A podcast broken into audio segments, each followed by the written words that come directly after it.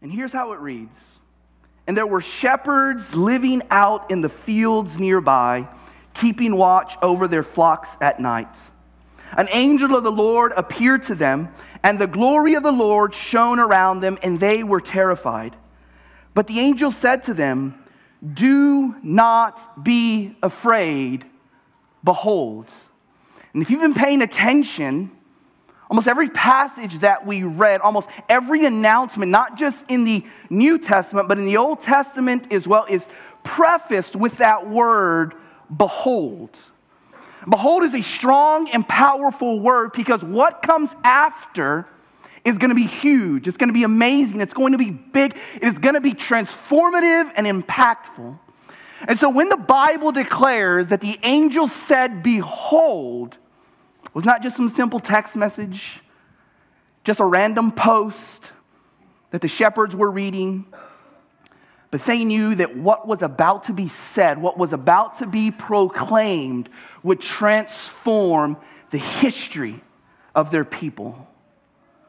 And so the angel continues I bring you good news that will cause great joy for all people. Today, in the town of David, a Savior has been born to you. He is the Messiah, the Lord. And this will be a sign for you. You will find a baby wrapped in clothes and lying in a manger. And suddenly, a great company of the heavenly host appeared with the angel, praising him and saying, Glory to God in the highest, heaven and on earth, peace to those on whom his favor rests. And when the angels had left them and gone into heaven, the shepherds said to one another, Let us go to Bethlehem and see this thing that has happened, which the Lord has told us about. So they hurried off and found Mary and Joseph and the baby who was lying in the manger. And when they had seen him, they spread the word concerning what had been told them about this child. And all who heard it were amazed at what the shepherds said to them.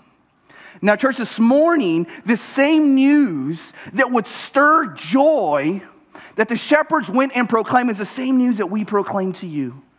Is the same news that Christians for ages, for thousands of years, have been proclaiming that God in the flesh has come to earth to love on, to live for, and die for, and set his people free. Christmas is an opportunity for us, if we have forgotten throughout this year, that Jesus came to this earth for us.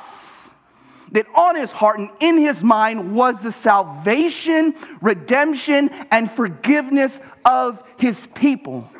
And if there's anything that we must understand when it comes to celebrating Christmas, in the midst of the good food, amen, praise God, in the midst of family, those we love and those we wish who didn't show up, in the midst of friends and the Christmas party and the Christmas sweaters and, and all the good things that come along with this season, in the midst of all that, that we would know, we would dwell and think on in our hearts, in our minds, in the depths of who we are, that we're celebrating Jesus. His birth, His life, His resurrection for you and for me. Matter of fact, the entire Bible is filled with God's redemptive story from Adam and Eve all the way to the present. God is busy and at work drawing his people in so that they might hear the greatest news that has ever been told. And one cannot open the Bible and not be exposed to the goodness and grace of God that is abundant, that is clear, and lives in the lives of those who call him Lord. And so when we read Luke chapter 8, we can draw out three amazing things this Christmas Eve. And the first one is this good news. I know for some people, Christmas brings painful memories because of lost loved ones, because of past experiences.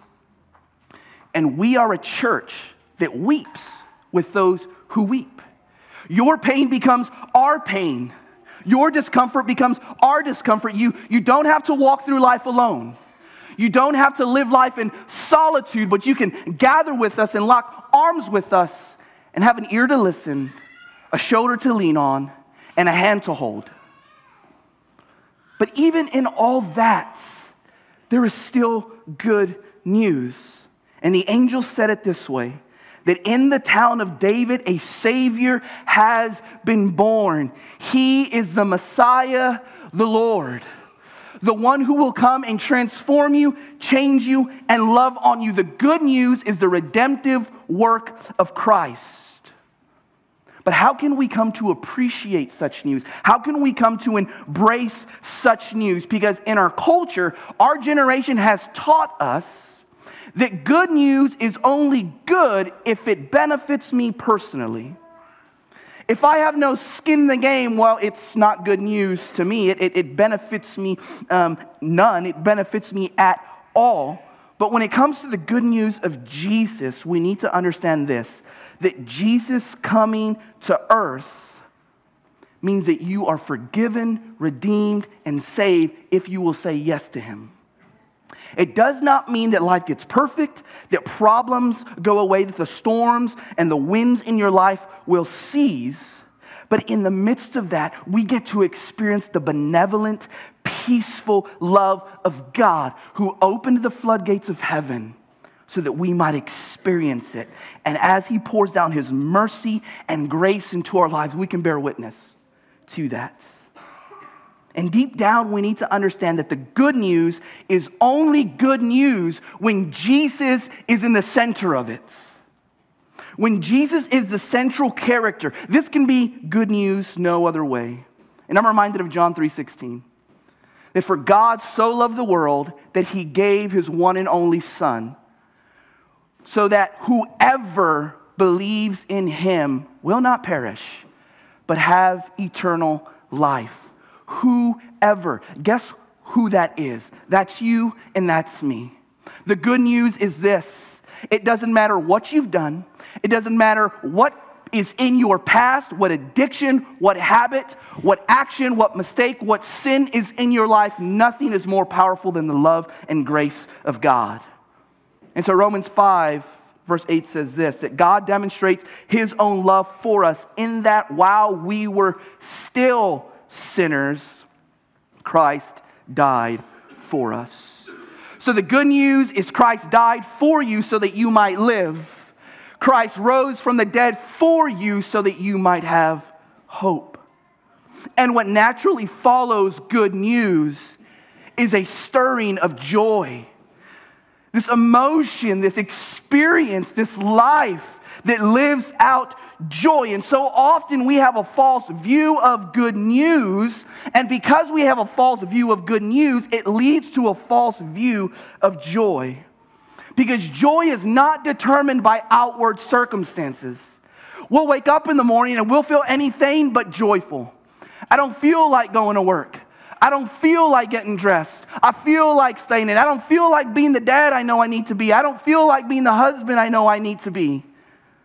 Because selfishness begins to creep in, me mindedness begins to creep in. And so, if our joy is determined by our outside circumstances, well, then life is not very joyful. Look at the world around us.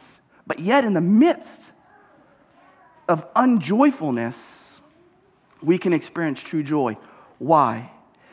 Because your joy has been purchased on the cross.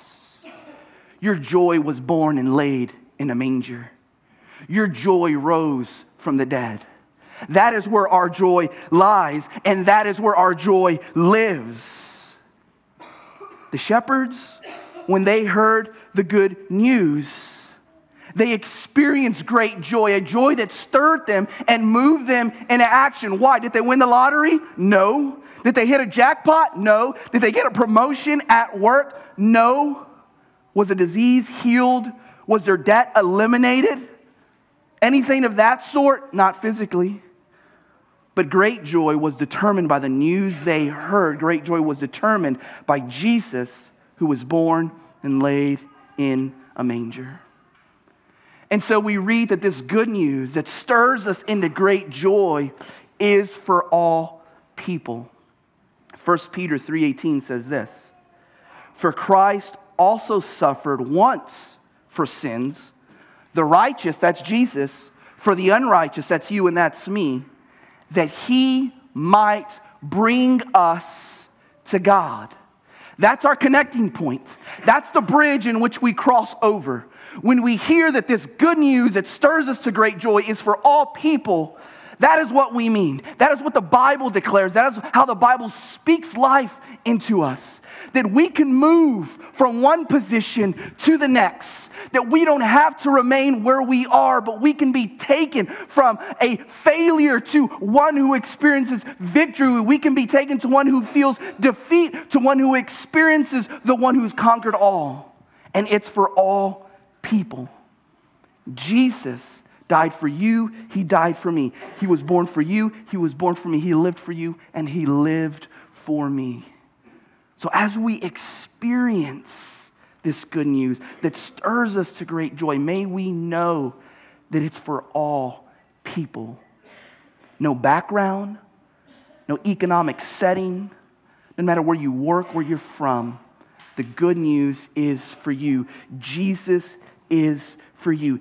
He is to be shared, his message spread, and his love displayed for all to see. If there's anything about Christmas that we can glean, it's this that the gift of eternal life brought forth by the babe lying in a manger is for all people. And as we share the good news, it's a light that begins to light up. It's a light that begins to spread so that those, and many of us could testify to this, who were once in darkness can now clearly see. The veil of sin has been lifted. Our focus, our perspective begins to shift and it begins to change. And on that silent night, there was good news that brought great joy, and the shepherds went and proclaimed it to all people. They took the light of the gospel and they began to spread it and they began to share it. This light's gonna come on in just a moment. And they began to tell everyone about the good news of Jesus. We're gonna click. This is like a metronome. It's like my life. You know, sometimes I can shine the light, sometimes I can't. That was your gospel illustration this morning. And sometimes my light goes out. You know, that's just the flesh right there. Let me keep it on there. I should have brought my Zippo. No. So the light that is shined in our life I'm not nervous. My voice is just giving away. I'm still changing. No. The light that was brought forth in our life is a light that we continue to spread. And you spread it into your neighborhoods, you spread it to your family, to your loved ones, to the people that God brings into your life. And it's just a simple illustration, this place will slowly begin to light up. As that light is shared with us, and you begin to share it with others. And so I'm going to ask that we would all stand, and we're going to bow our heads in prayer, and we're going to thank the Lord for the good news of Jesus that brings us great joy, that changes us and transforms us so that we would share it with all people. Let's pray. Father God, we thank you for the opportunity to be gathered here this morning.